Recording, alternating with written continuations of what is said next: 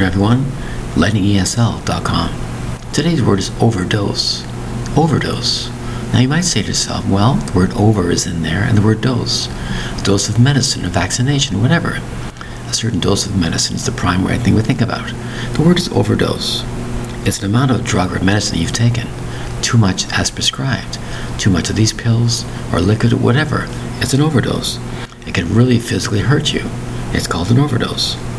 Some people have actually died because of an overdose, or almost died because of an overdose.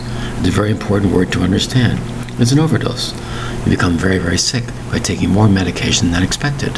The doctor said, take this much and that's it, for a reason. That's why overdose is a very important word in the scientific community. Any medication you take, do not do an overdose. Spelled O V E R D O S E. One syllable. Overdose. Thank you very much for your time. 拜拜。